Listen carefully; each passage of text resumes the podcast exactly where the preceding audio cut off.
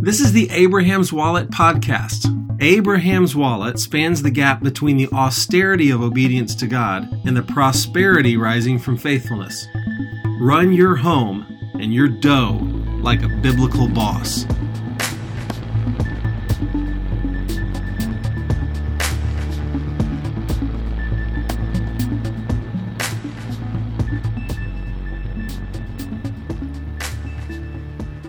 Hey guys, have you ever heard of a side hustle? Sure, you have.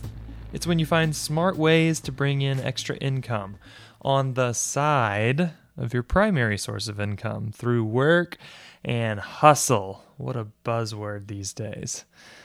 The side hustle has become a cornerstone for the modern idea of working because putting in 40 hours for the same company for 50 years is about as out of fashion as the leisure suit. So, scads of people put multiple streams of income together nowadays to form their self selected salary. And lots of blogs will tell you that you need a side hustle.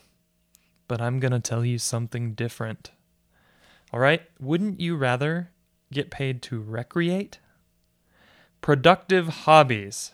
These have been a key piece of our family's financial picture since we got married 12 years ago. So here's the gist you tend to learn a lot about whatever it is that you like to do for fun. So if you're into kiteboarding, I bet you've learned a thing or two about the wind. Um, and this leaves you with a bunch of specialized knowledge. Yeah, well, so what? so what? With just a little bit of effort, you can turn that specialized knowledge into dollars, my friends. And in order to qualify as a productive hobby, you have to be doing something that you would choose to do for rest and relaxation. So, do you like to fish, run, shop for antiques, build stuff? Good, we can work with any of those. But don't lie to yourself and pretend that you'd love nothing more than to spend a Saturday afternoon painting your neighbor's fence. That is a different thing. It's not a bad thing, but it's not a hobby. That's a job. All right, so there's a few ways to go about this. Option number one get paid for your hobby directly. My most lucrative productive hobby and a key component to my rather dramatic conquest of $180,000 in educational debt was picking up the game of poker. I know you think that's crazy and how dare I be a gambling degenerate, but I enjoyed the occasional card game with friends, and I soon came to realize that with a bit of hard work, I could not only outmath those suckers for a few bucks a week, but I could take the same skill set to much larger games and earn around 40 bucks an hour while having a great time. Now, before you run out and plunk down a few hundred bucks at the poker table, which you will lose, please consider that turning poker from an expense into a productive hobby was the product of many hours of study and hard work. If you want to argue about whether poker is gambling or not, we can have that argument. Just call us on the hotline.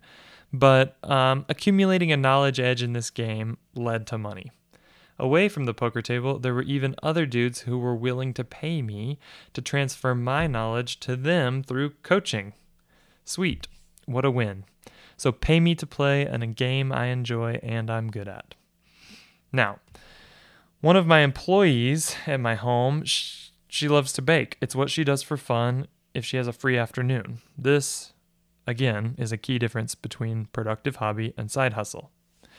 She developed a skill, a knowledge edge in some specific treats and can now command $6 for a single one of her pistachio macaroons.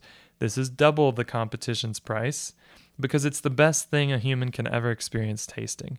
And I'm not lying to you, podcast listeners. If you need a pistachio macaroon, email us. I'll find a way to get them to you. They're amazing. But uh, this is another example of a productive hobby directly monetized. Option number two sell the things that you use for your hobby.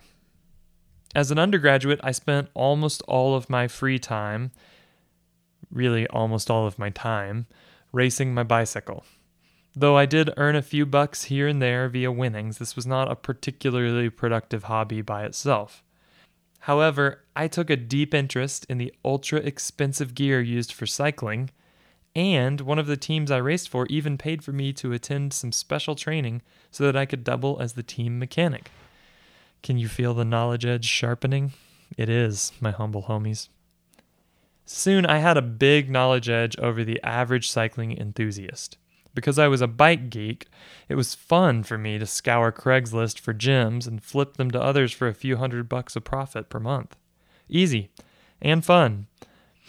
After moving to Utah and skiing my face off for a couple winters, I found that I could do the same thing with ski and snowboard gear. Side hustle? Go take a shower. The productive hobby is way better. And now I will do something amazing for you.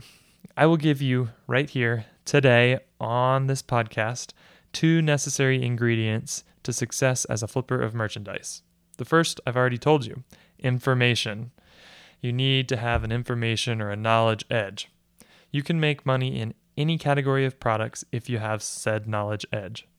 If you love vintage watches, there is money to be had finding them on eBay for $50 and reselling them for $250 after a bit of work, which you'll love doing because, hey, you love vintage watches.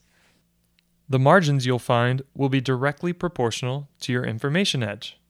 I have a friend who often buys coffee tables for a hundred bucks and resells them for five thousand dollars because he has dedicated 35 years of his life to mid-century modern furniture.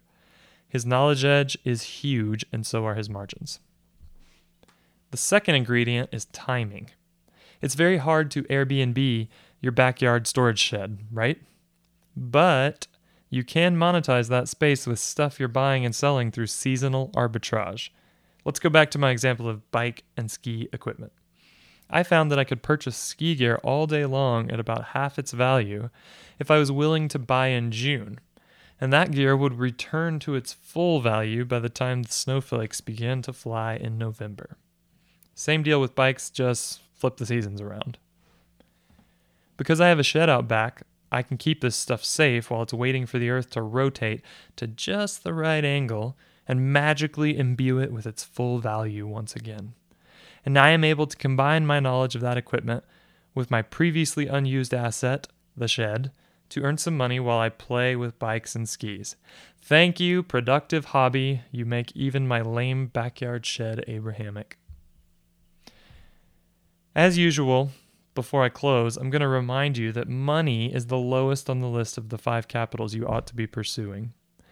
Hobbies don't have to generate income to be valuable. You might find that you're building physical capital or relational capital as you while away your weekend, and that's great. Even better, you might be like me and find that swooshing down a mountain on a sweet pair of skis is a great place to talk things over with God. Even better, spiritual capital win. Hobbies are great all around, and you should invest in them with full gusto. So get out there, enjoy yourself with your hobby, and maybe be productive while you do it.